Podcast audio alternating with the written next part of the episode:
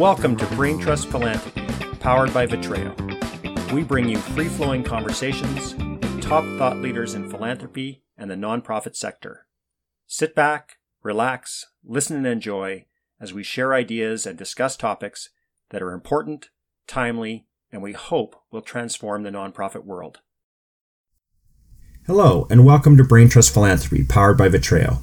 This is episode 34, and it was recorded on Thursday, December the 5th, 2019. I'm Vincent Duckworth. I'm a fundraiser and a partner with Vitreo Group. We are a national agency focused on bold leadership and transformative fundraising. This is our first episode of 2020. In fact, this is the first episode of this new decade, and it is also the start of our fourth season. We were joined by Gina Rotstein, founder and principal at Karma and Sense, Dr. Sherilyn Hale, president of Watermark Philanthropic Counsel, and Ben Fortier, a partner at DeBoski and Company. A quick side note later on in the episode, I introduced both Gina and Sherilyn as fundraisers. That is not correct. They are more properly introduced as philanthropic advisors and counsel. Further, I incorrectly identified Sherilyn's company. The proper name for Dr. Hale's company is Watermark Philanthropic Counsel. Apologies for those oversights. Our topic for this podcast All in the Family the state of family giving as the next generation takes the torch. Family giving plays an important role in philanthropy. The huge intergenerational transfer of wealth that is and will be occurring will first be given to the next generation of family leaders who will be responsible for stewarding their family's philanthropic intent. This episode talks about this and so much more. It's time for the Brain Trust Philanthropy Podcast. Welcome to episode 34 of Brain Trust Philanthropy, powered by Vitreo. This is our first episode of 2020. Our topic All in the Family the state of family giving as the next generation passes the torch. This is our first podcast focused on family giving, and I'm hoping it will not be our last. We have three experts in family giving with us today, two of whom are professional fundraisers and one who is a professional wealth advisor. They're excited to be here. I'm excited to be here. Let's get started. First, joining us from Toronto, we have Dr. Sherilyn Hale. I love saying Dr. Sherilyn Hale. Sherilyn, Sherilyn I like is the founder. it. And, yeah, awesome. Sherilyn is the founder and principal of Watermark Philanthropic Advising, where she helps charities and philanthropists raise more money, give with purpose, and lead effectively. Sherilyn has been a guest on our podcast twice previously. She first joined us on episode three when we talked about the future of philanthropy and she joined us again on episode nine when we talked about board governance. Welcome back, Sherilyn. Thank you. When Sherilyn last joined us uh, two years ago, she was at the beginning stages of pursuing her doctorate. Just recently, Sherilyn successfully defended her doctoral dissertation on governance in multi generational family philanthropy in Canada. Congratulations. Wow. I'm seriously impressed. Thank you. Thank you. It was a wonderful experience. I um, uh, I enjoyed uh, the the learning process and um, the wide range of conversations that I was able to have uh, with some really incredible families in the country. And um, yeah, I I couldn't be uh, couldn't be more thrilled. Um, not just the experience for myself, but um, the fact that uh, we do now have some research uh, in Canada on family philanthropy, academic research, and uh, so I'm happy to contribute to that. Well, thank you, and that's actually a good segue. You know, as a newly minted PhD, I'm wondering if you can share a bit a bit with us about some of the the important research you're working on right now. hmm Um, you know, I was particularly interested the last number of years. I've been uh, working with uh, a range of families, and one of the things that uh, was very intriguing to me was how how they organized themselves to to do that, to to be generous and to make giving decisions and so forth.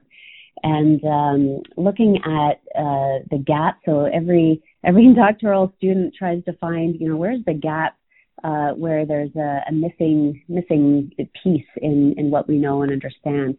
Um, and so when I was doing that that landscape review, identified a gap in uh, family philanthropy governance literature um, outside of the private foundation context. And uh, so, so the research that we do have uh, up until now on, on governance and family philanthropy has been for those families that uh, give primarily through a, a, private foundation. And looking at, at some of the trends in Canada uh, in terms of how people are giving, uh, the the emergence of donor advised funds and the anticipated growth in donor advised funds over the next little while, um, I thought that uh, it would be timely and prudent uh, to speak with families and focus on families who who do not use a, a private foundation context for their giving. I also did that because um, private foundations, uh, as you know, they're incorporated entities, and so they have corporate governance requirements uh, that uh, that a family has to fulfill. And I wanted to look at governance more broadly uh, than than just corporate governance. And um, uh, so that's why I chose the the sample of, of families uh, giving outside of that uh, incorporated context. and funny enough, discovered um, that governance identified more broadly is actually very similar for families uh, regardless of, of the vehicle that they give through. Uh, and oh so, wow, I can't I um, uh, I can't wait to yeah. hear more about that later in the podcast. Actually, that's fascinating. Yeah. So so, so that was that a, the, go ahead. I developed a, a model uh, based on the findings of the research that really provides a roadmap for families uh, about how how to organize themselves to to give well that strengthens their families and uh, has an impact in the community, and it's agnostic relative to uh, their their vehicle, which really makes it a, a, tool for for families of all kinds. That's awesome. Um, I know you've also done some research or just some some uh, research that's emerging that maybe you can talk about later on in the program with some high net worth individuals in the Caribbean. So thanks for that, Sherilyn. Yeah, thank you. Next, next joining us from Edmonton, we have Ben Fortier. Uh, ben is a partner with Dubofsky and Company, a financial services firm focused on protecting and transitioning the personal and corporate wealth of their clients. This is Ben's first visit with us, and I think his first time on a podcast. So, welcome, Ben. Thanks for having me, Vincent. Glad I can uh, have the first podcast experience with you guys. we hope it's awesome. ben, we're going to hear hear from you more on this topic on the topic today's topic later in this podcast. But before we do that, I'm wondering if you could share with us a bit about a project that you and your firm have been involved with for some time. And I think that project is called Food for the Hungry. Can you tell us a little bit about that? Uh, sure. Yes, we're uh, involved with a group called Food for the Hungry Relief and Development Organization, and um, the work that they do is mainly in uh, developing countries like Cambodia, Africa, and what they do and what really drew us to them is uh, I guess if we could use this analogy, give a man a fish and you feed him for a day, teach a man to fish and you feed him for a lifetime. But if you teach a man the fishing business, then he can sell those fish to other people and he can actually feed a village for a lifetime. And that's what Food for the Hungry does is they go in and educate um, communities and do studies on how to run and successfully manage businesses within their communities. So for example, if it's coffee growing, teach them the coffee growing business, teach them how to take care of the uh, uh, of the coffee plants and so forth, and then how to sell that fair trade to the world to bring outside money into the community. So that really uh, that really drew us to them, and uh, so we've been involved with them for for a while. Do I have time for a quick story? Sure. So uh, a few years ago, me and one of the other partners of the firm had an opportunity to go and visit some of the projects that we're working on in Cambodia there. Um, because before it's just a lot of discussion and pictures and videos that you get sent. And uh, I remember going to Cambodia and I was getting my shots for the for the trip, and uh, I went to the pharmacist and I said, anything that sounds bad, just give me a shot for that. So they were giving me everything from well, one of them I got was Japanese encephalitis, so, so that doesn't sound like something I wanted to get.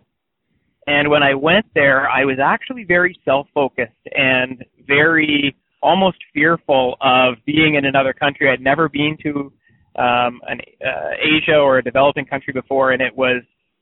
Uh, I remember being in this van with the crew as we're heading out to one of the northern communities or small villages that we're involved with, and thinking a lot about myself and watching out for mosquitoes and things like that, all the things you're normally warned about.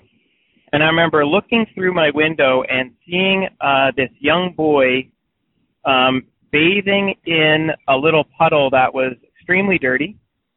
And almost right away, my mind shifted from self-focus to uh, to the task that we were there to do. And it was kind of in that moment that my uh, my my desire to be a part of this organization went from my head to my heart, and that's uh, sometimes a jump that is difficult to make. But um, glad I'm a part of it, and uh, looking forward to working with them in the future. Thanks for sharing that. I watched a little bit of the video on your website, so I appreciate that you shared that, and thanks for being a little bit vulnerable. So welcome again, and, and thank you, Ben. Hey, finally, joining finally joining us from right here in Calgary, we have Gina Rotstein. Gina is the principal at Karma and Sense. Karma and Sense works with family foundations, family enterprises, and small and medium enterprises as they move from traditional philanthropy to Philanthropy 3.0. I can't wait for you to tell us more about Philanthropy 3.0. Like Sherilyn, Gina is not a stranger to our podcast. She last visited us back on episode six in September 2017. So, Gina, welcome back. Thanks, Vince. Gina, we're going to hear a lot more about how you work with families and their philanthropy in just a little bit. But before we do that, and as part of the prep for this, you were telling me that you spent last week embedded with one of your family clients as you helped them with their plans wonder if you share a little bit about what that experience was like. Sure. So, what's interesting in um, Canada, and I, I would assume the rest of North America, Karma and Sense focuses on Western Canada. So, um, all of our clients and cases come from this neck of the world. Um, but what I'm noticing is that we're now having four or five generations at the mm-hmm. family wealth table and this family was no exception. Um, their family foundation was established uh, a year ago, and it was actually, Sherilyn, you might be interested in this one because it was established in a donor advised fund. Um, mm. And they had set up some governance structure, even though the donor advised fund has the operating governance. Um, but as part of this, it was started by the second generation, and it was the second generation that has been encouraging the first and third generations to get more involved. Um, and so this was a trip down to Mexico with all three generations to get a sense of what was motivating the G2 to do the work that they're doing and also to set some uh, impact measurements and some giving parameters so that the other two generations could be more engaged in the process pretty pretty intense. Yeah, it was a it was a week of exploration and personal personal vulnerability and um, what what was especially nice is that the all the generations were seeing each other in a different perspective. So normally they would see each other either in the business system or um, as within the family, and this was they were taken out of their comfort zone in a couple cases. They were thrown into a, a new country with a different language and different food. And uh, they had chosen Mexico because they spend part of their year down there. Um, so getting them out of the North American enclave and into the Mexican community was um, part of part of this journey for them. So you had asked about what philanthropy 3.0 is. Philanthropy 3.0 is really about looking at giving not just from writing a check or making traditional donations, but really understanding the system and the ripple effects that your social capital has within the system. Got it. Thanks for that, Gina. And um, uh, I'm sure we'll hear more about Philanthropy 3.0 as we go forward. Okay, let's get started. Thank you all for joining us on this, our 34th podcast. Today's topic, All in the Family, the state of family giving as the next generation takes the torch. I've been wanting to do a podcast on this topic for a long time. Family giving plays an important role in philanthropy. Arguably, almost every act of philanthropy involves a gift from someone or a group of someone's who make up a family. Most of us who work as fundraisers work on the, the receiving end of philanthropy. A small number, but growing, of fundraising and financial professionals also work on the giving end. These folks work with philanthropic individuals and families to advise and counsel them on how best to bring their philanthropy to life and to get their philanthropy working in the areas that are important to them. The huge intergenerational transfer of wealth that the nonprofit is all, sector is always talking about, that wealth transfer before it's given to charity, it's first going to be given to the next generation of family leaders to steward their family's philanthropic intent. And family dynamics are no different whether you have money to give away or you don't. Uh, working in these dynamics while helping the family achieve its philanthropic goals is exciting and, and, and challenging. Today we have three amazing professionals, all of whom work and specialize in this exciting and challenging area.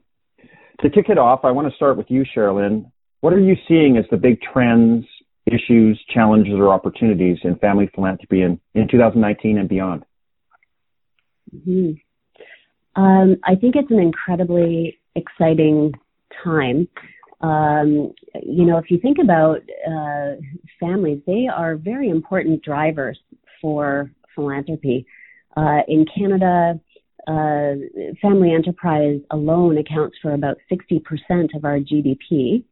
Um, we don't have data on uh, family philanthropy uh, specifically. It would be very hard to, to parse that out, but um, you know, there's families are certainly uh, very big economic engines, um, which uh, in turn uh, help to support philanthropy.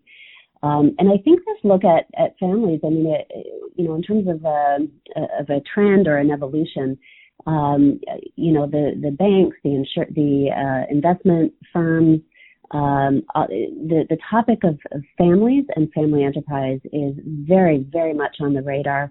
Uh, companies are looking to develop their capacity uh, to to deal with families. Uh, there's talk about you know working with the whole client, meaning your client is not just the person who who comes into your office, but they're part of a larger ecosystem. And I think uh, as that relates to, to fundraising, I think there are a lot of implications there for how uh, how fundraisers and charities view uh, donors and, and, understanding that that very often they're part of part of that larger system. I'm also very I'm very optimistic uh, about the the next the next generations. I think uh, next gen itself is kind of a a funny phrase because it can mean different things in, in different uh, contexts.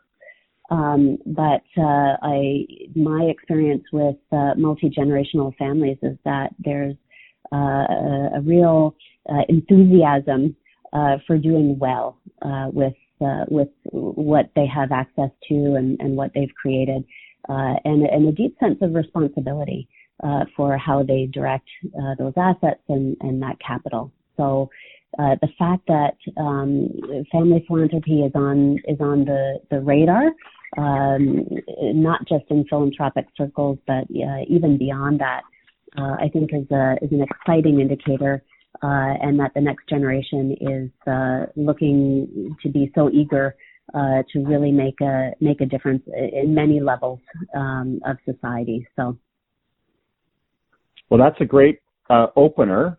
I'm going to open it up for for Gina or for Ben to share with us, um, or to, to, to tag into what you've just talked about. Um, do either of you want to, to, to, to add to what Sherilyn's talked about? Sure, I'll, I'll add a. Oh. Go ahead, Gina. Um, so a few things that we've learned over the last little while, we've um, we were commissioned to look at the transition space of private family foundations, and specifically family foundations that um, are more than what more than two generations old. So they're t- going from second generation to third generation. And um, there's approximately 5500 private family foundations in canada in total. Um, so it's not a huge market. Uh, but of that 5500 700 of them are going from second to third or third to fourth generation. So there is now a history of what that transition space looks like. Um, and now that now there's this kind of shared memory within the family about what that experience, whether it was good or bad, uh, is like. And so it would for from the fundraiser's perspective, understanding um, what the family dynamic and family history was at, from the previous transition to the current management team uh, is critical because if it was a positive experience, then it's easy to it's easier to engage than if that transition or that family memory was a negative experience. Um, and I think from a wealth management perspective, we're seeing more of the third to fourth generation family members who were disconnected uh, in the previous transition opting to transfer those funds under trust management by a third party. So whether it's a, a private uh, trust company or uh, a law firm. Um, so there, there's a hands-off approach for families where there was this negative experience, which means that fundraising or soliciting is a little bit harder for those for those uh, foundations. So one of the negative experiences is is it being a disconnected experience, and as a result of that, the next generation is choosing to do things differently. Is that what I'm hearing? So they're choosing one of two things. They're either opting out altogether, and they're basically instructing or being told that if they don't want to participate, they can hire uh, an external firm. So they're opting out, or they are um, choosing to get more engaged by revamping the mandate of the foundation.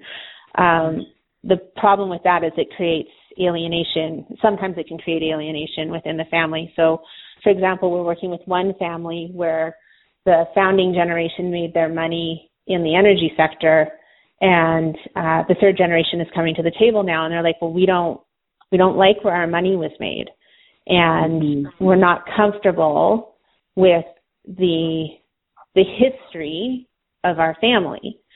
And what does that look like when you're trying to tell your family foundation story, which is a reflection of your grandparents or great grandparents' legacy? Um, right. And so, yeah, so it's not just about the philanthropy, it's about the whole system of the family and what that and what legacy really means. Um, because it's not just a charitable legacy, it's everything about that family. Mm-hmm. Right. So true, and right. it's also extending into uh, how assets are managed. Right uh, on the investment side, um, I think that's where next gens are also using their voice. Really? Absolutely. I Impact would, uh, investing would, is.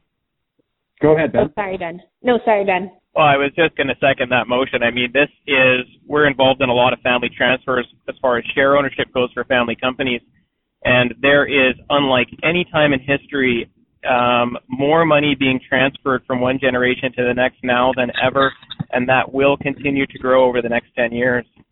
And just like any parent, they want their kids to be passionate about the same things that they're passionate about. And oftentimes that's not the case. Even in family business, you have somebody who started a business that was that was their passion and they want to pass that to their children, but their children are seeing it not as a passionate pursuit, but as a as an investment or just an economic driver of some sort, and that same kind of growth uh, engagement is not is not there. And it's the same with uh, with charitable giving. You see that that heartbeat for one thing, and that and what's difficult to transition from one generation to the next is that is that heartbeat or passion because a lot of that is birthed out of experiences. That those that those the kids of the of the first generation owners they have not experienced the same things potentially. Uh, coming back to that i guess philanthropy uh, 3.0 that gina was talking about as well. So I, I hear that as a, as as an issue in the marketplace um, what what do you, as advisors, as philanthropic advisors, and as wealth advisors, what do you do in that situation? How can you help them facilitate um, an outcome that everybody's happy with?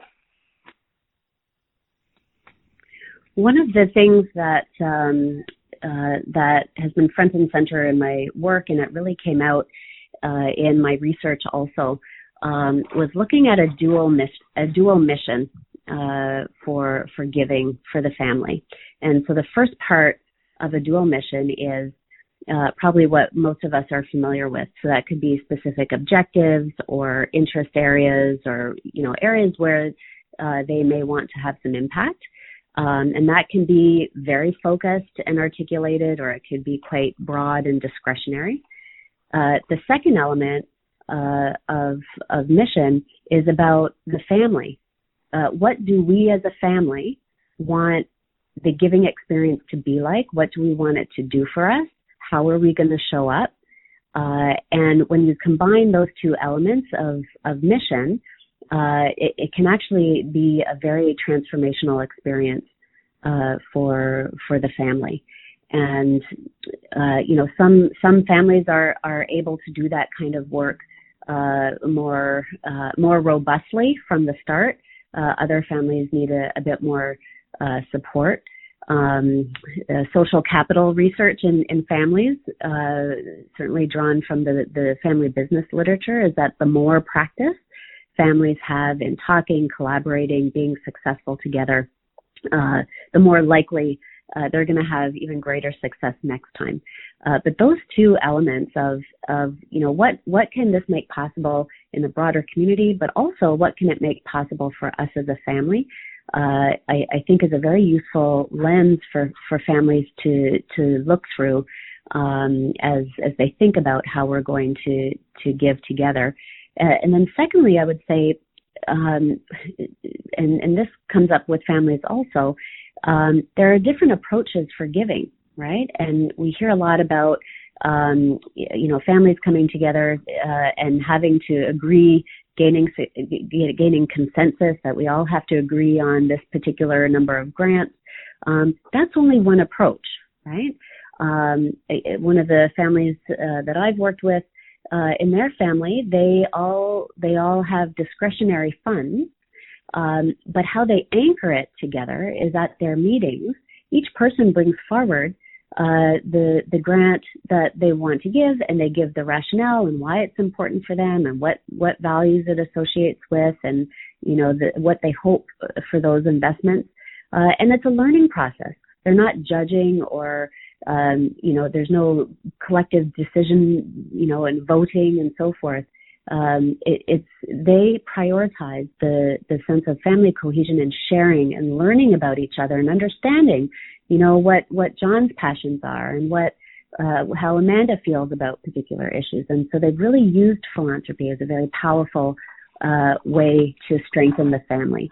So I think those two things um, give give some insight into the complexity uh, of, of family philanthropy, uh, but that there there are multiple ways uh, in which to to do it and engage in it. Wow, so I'm digesting that. While I'm digesting that, Gina or Ben, do you want to weigh in with um, how would you address this, uh, these challenges or issues with some of your clients?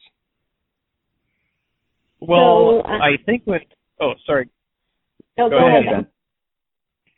I was uh, going to say the, you know, when it talk when we talk about transitioning family businesses from one generation to the next, there's there's this sense of ownership that has to be well, actually, the title of this podcast is Passing the Torch.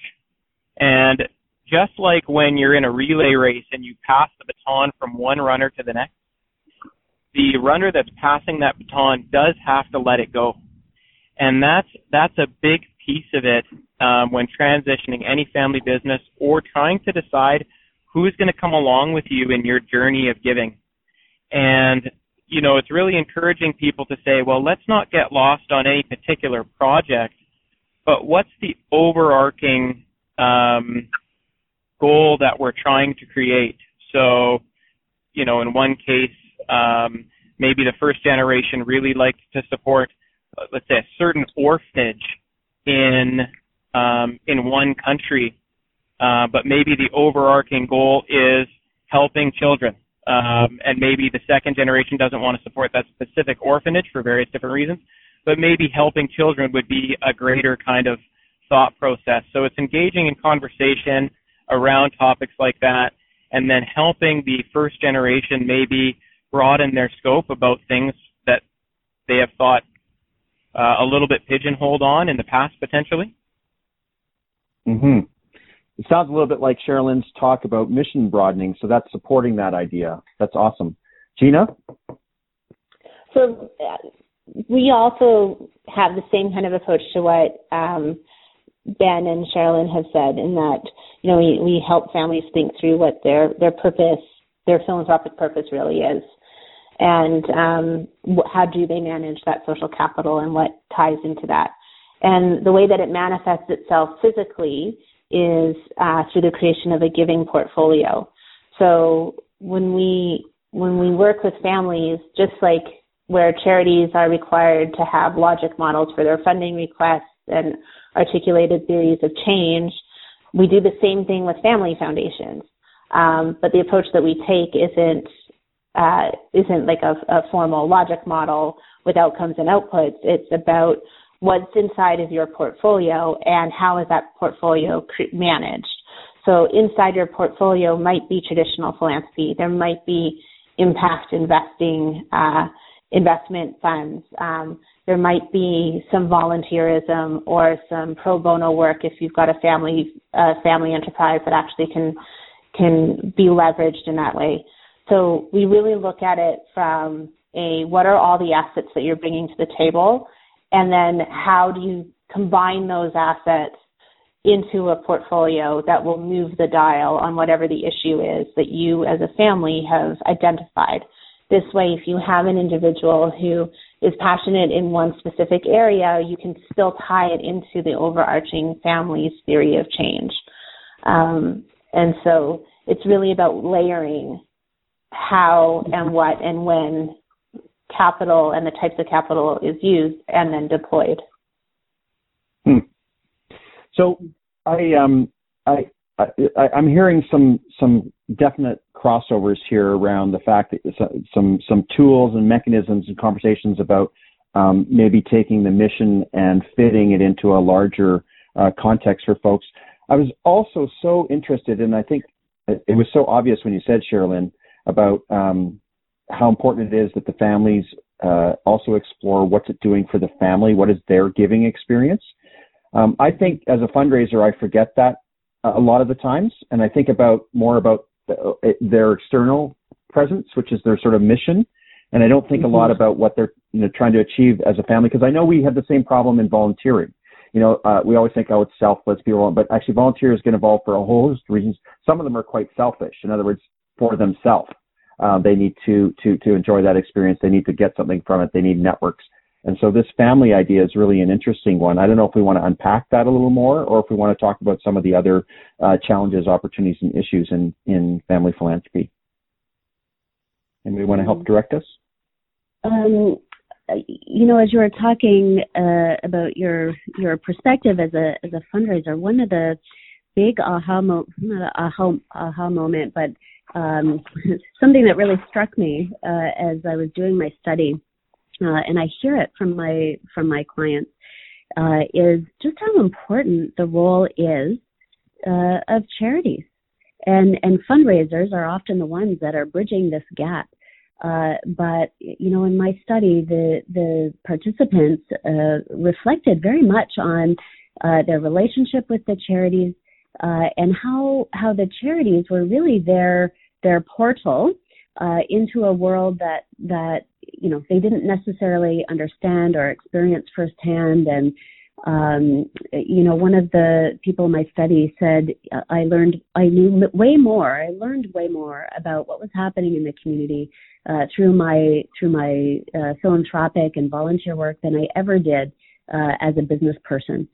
Um, and the person who said that uh, had, you know, quite a quite an impressive uh, uh, business career, a very large company, national.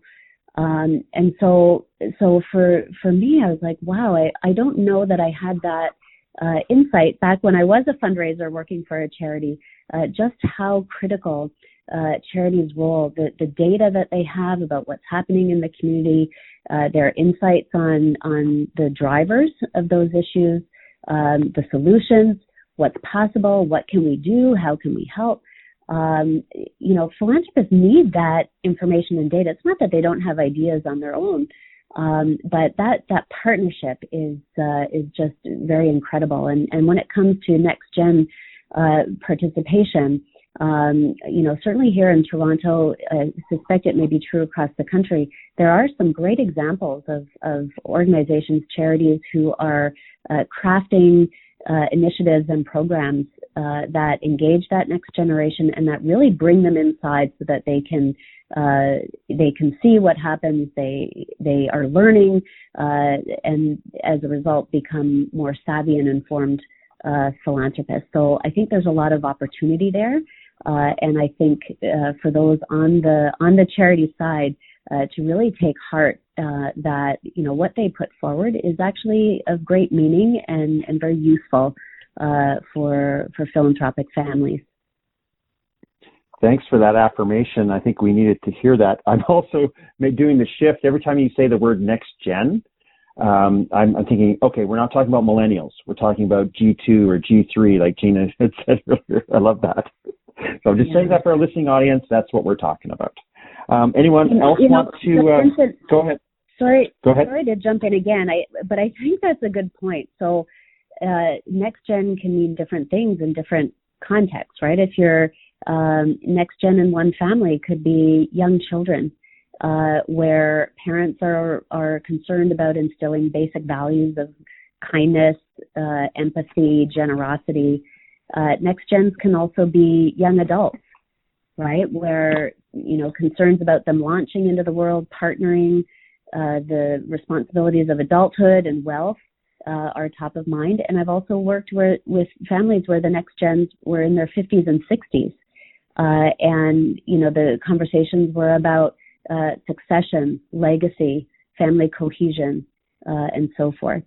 Um, so next gen, in some in some ways, kind of depends where you're standing, who's asking, right?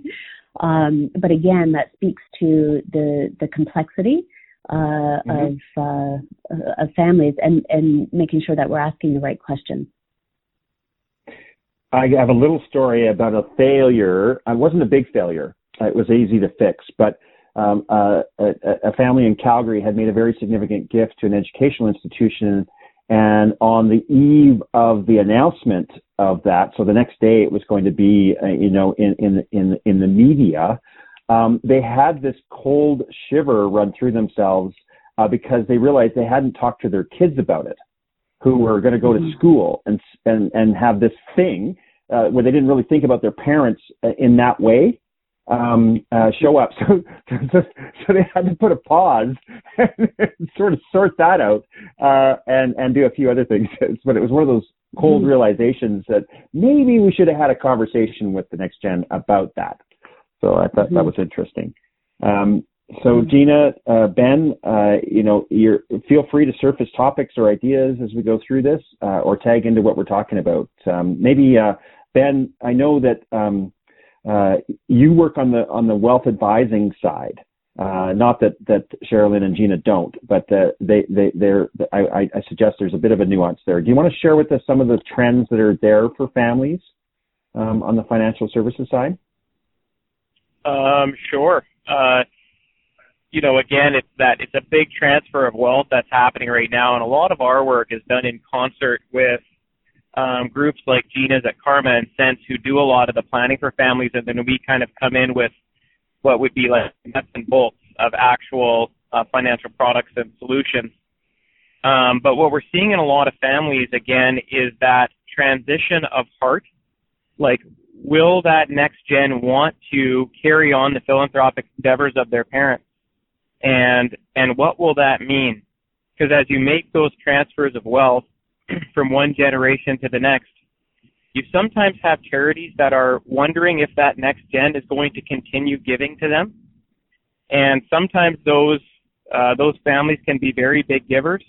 And that next gen is going to have to make their own decisions about what to do with that money and money is emotional. So in our work, there's a lot of um, a lot of training and discussion that goes into uh, how to steward money well, how to manage money well, and I'm not sure if it was Dina or Sherilyn that commented on on the basically using trusts now, and maybe a third or fourth gen using trusts to start managing their money instead.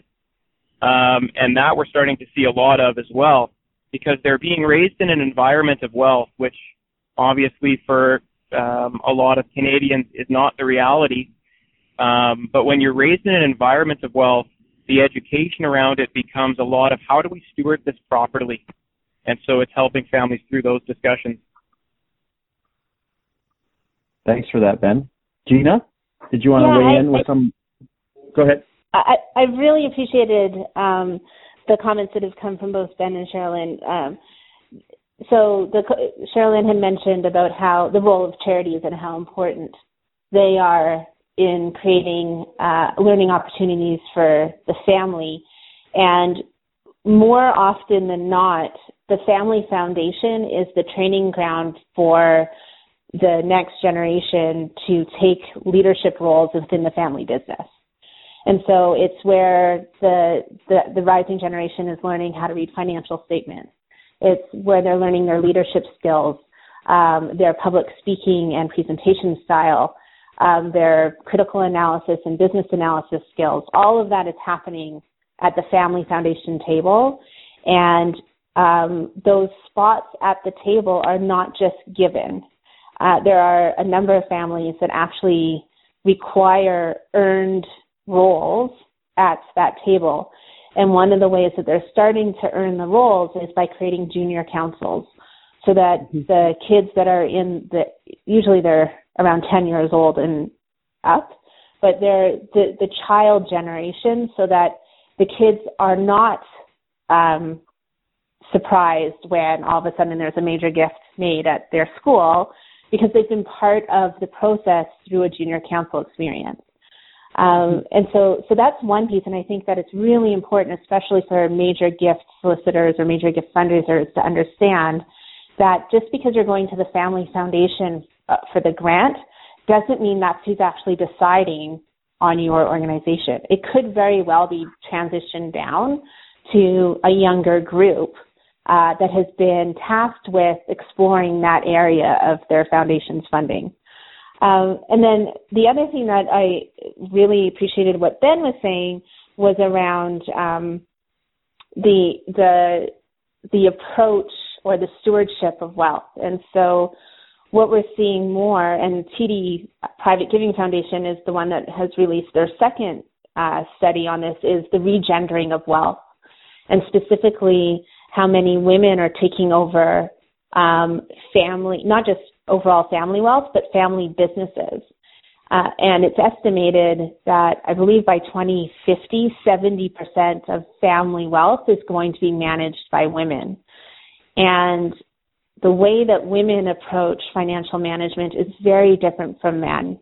Um, mm-hmm. Women look at their wealth from a family perspective, not from an individual perspective, even if they're the ones that created the wealth to begin with. And so stewardship has a very different meaning for women than it does for men. And in large part, that means that the sales cycle for charities is going to be three times as long than it would be if there was, if they were soliciting uh, a, a man. And it's not because women are slow to make decisions. It's because women are relationship driven. They are looking at it from the family perspective, not from their own personal perspective. They're really looking at how does this engage and empower others to come to the table? Are there opportunities for collaboration? Um, and and what are the opportunities also to learn? And so as we see this regendering of wealth, in addition to the wealth transition, we're going to see different ways of stewarding this money. And uh, I think that that's well, we're already seeing it. It's sh- shifting the way that money is flowing from private family foundations and donor advised funds into the charitable sector. Mm-hmm.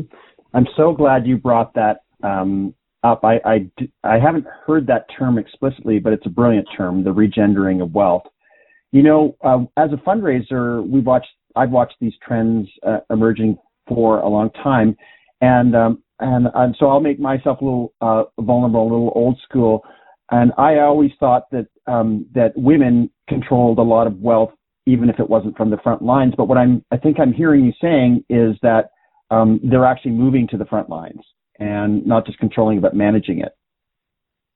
Yeah, absolutely. So, would that be fair? I don't want to you know, misconstrue. I'm happy to be corrected, but that you know, whenever I heard about that um, uh, these, these trends in in uh, women in philanthropy, I, I, I didn't disagree with them, but I always kind of felt like you know, uh, how how many how many of these quote unquote men who were leading um, the face of philanthropy um, actually made the decisions without their partner involved if they if they were you know a man and woman partner. So I was always curious about that.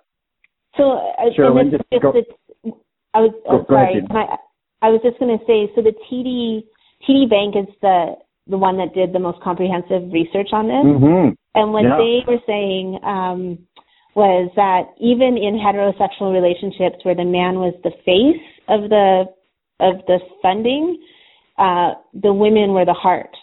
And right. um, because men have shorter lifespans than women, that now women are stepping in. Um, right. And we also now see the first generation of women who've self-created wealth. So they're the entrepreneurs. They're the ones that mm-hmm. had um, that had C-suite jobs.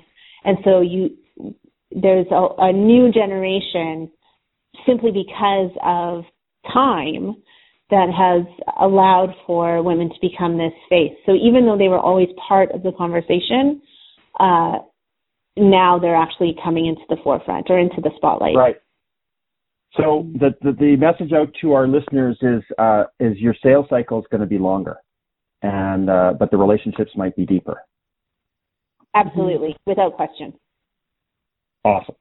I um I, I, I was writing down some. I, I did like what Ben said when he said money is emotional. I totally agree. And then this regendering of wealth. We may have to retitle this this session.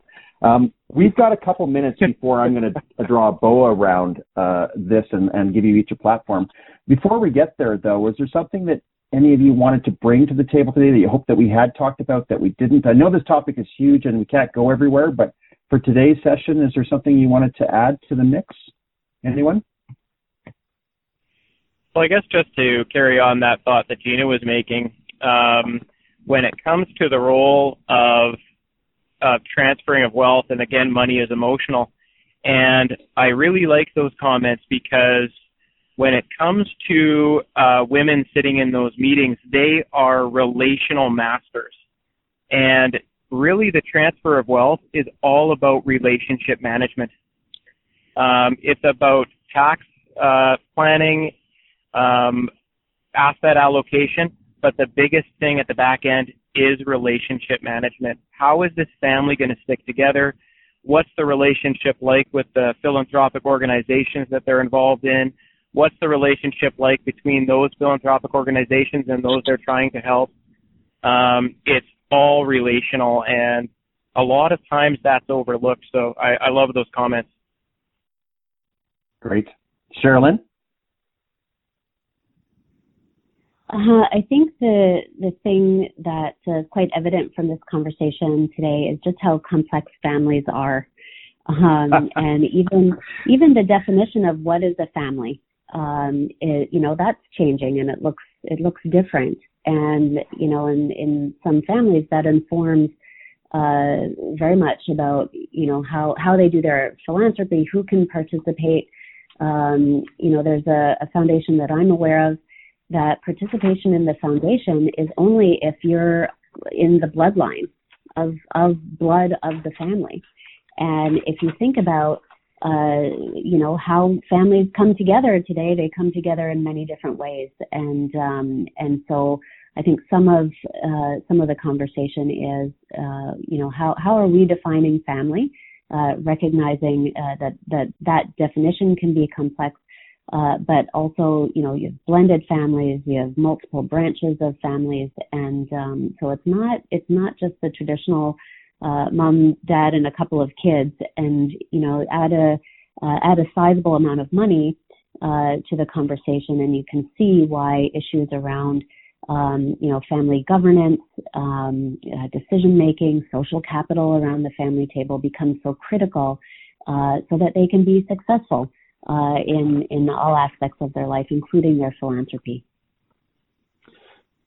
Thank you, Sherilyn. Sherilyn, I was curious when I was listening to Gina talk about how uh, family foundations are a great training ground, and you did mm-hmm. your research was was I I, I feel like uh, correct me if I'm wrong. I, your research was focused on those families who weren't necessarily in a family foundation environment, um, mm-hmm. and um, and so how how are they getting like what, where are they getting their training? Uh, how how do their governance well, structures support training? Yeah, they function in a very similar way. Um, so, oh, they do. You know, oh, okay. They have they may have a, a meeting. It may be quarterly. It may be annually. Uh, there there's delegation of tasks. There's roles and responsibilities.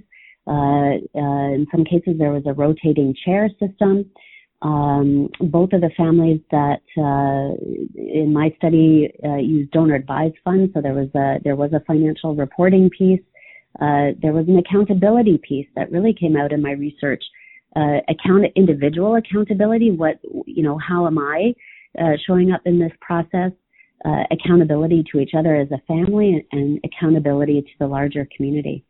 Um, one family in my study, um, who I just adored, uh, the parents really were so intentional in how they structured uh, the family's approach to giving because they wanted it to be um, instructional uh, and part of to assist the moral development of their kids. And they engaged their kids right from when they were adolescents.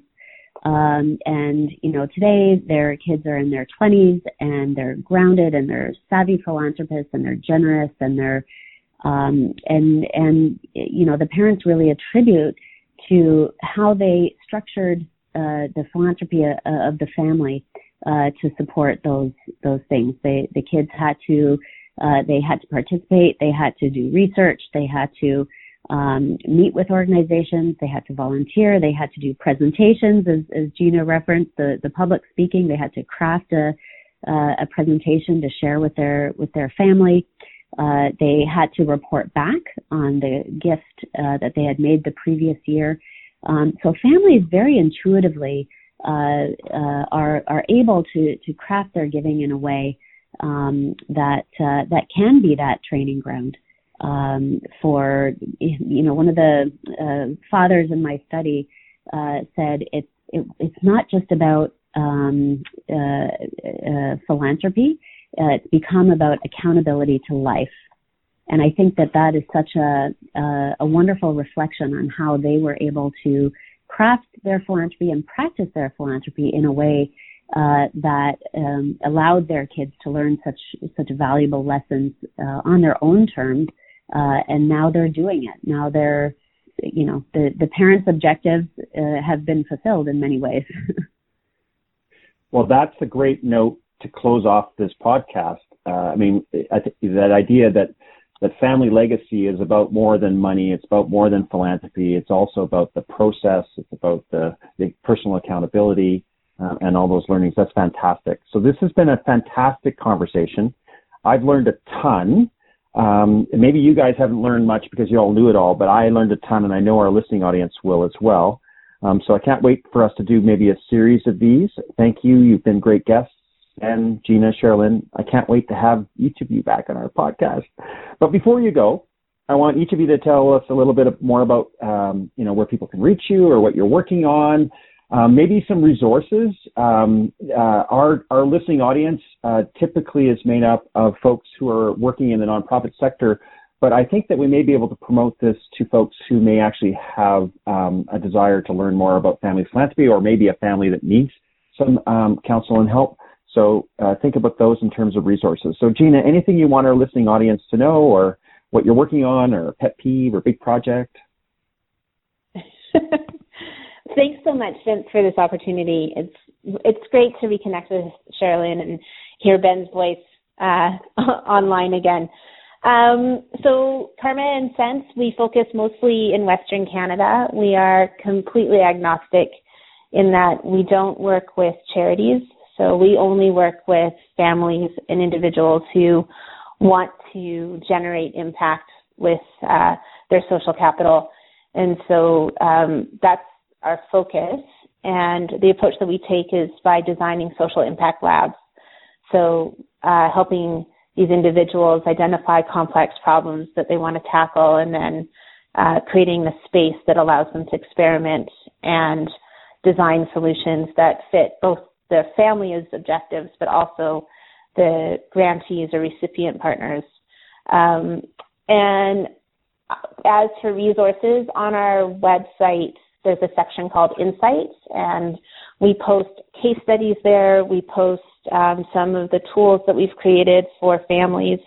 And I think for the charities that are listening, uh, it might be helpful for them just to see some of the things that the types of conversations that we have with clients and how they get to where they get to. Uh, the case studies might be of of help there. So it's karmaandsense.com. And I will put that in the show notes, but I'm glad you put it out there for the folks who maybe put eye drops in their eyes and can't see their screens. Um, sorry, Charlotte, I had to say that. Uh, ben, we'll, we'll, turn it over to you. Um, uh, what do you want our listening audience to hear? You can tell us a little bit about your amazing company and what you're uh, sort of working on as we get into the Christmas season, the holiday season.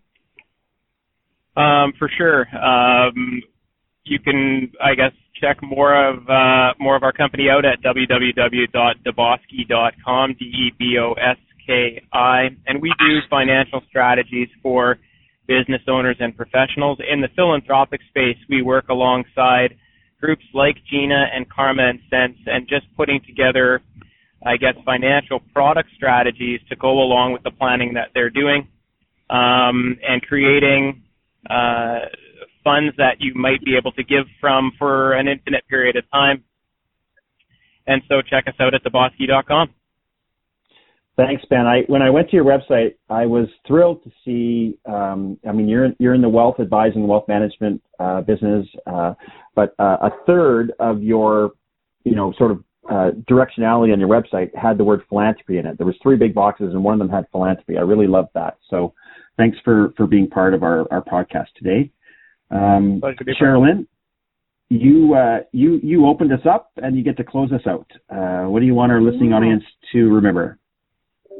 Yeah, well, um, so Watermark Philanthropic Counsel, uh, I help those who give give well, and um, and it's been a, a wonderful journey for me, uh, having started my career as a fundraiser, and uh, and now to be uh, on this side of the table and uh, just how, how wonderful it is to have such meaningful conversations um, with uh, with people who are generous and, and want to make the world better. Um, the uh, summary of my of my research, my doctoral research, uh, is on my website. So I invite people to check that out at watermarkpc.com. Uh, it's a, a two-page summary, which, my goodness, it, it's hard to distill 200 pages down to two but I did my best and happy to share that um, uh, for for others who may be interested. Um, I think the last thing I, I uh, started a, a new uh, research uh, study on high net worth philanthropy in the in the Caribbean.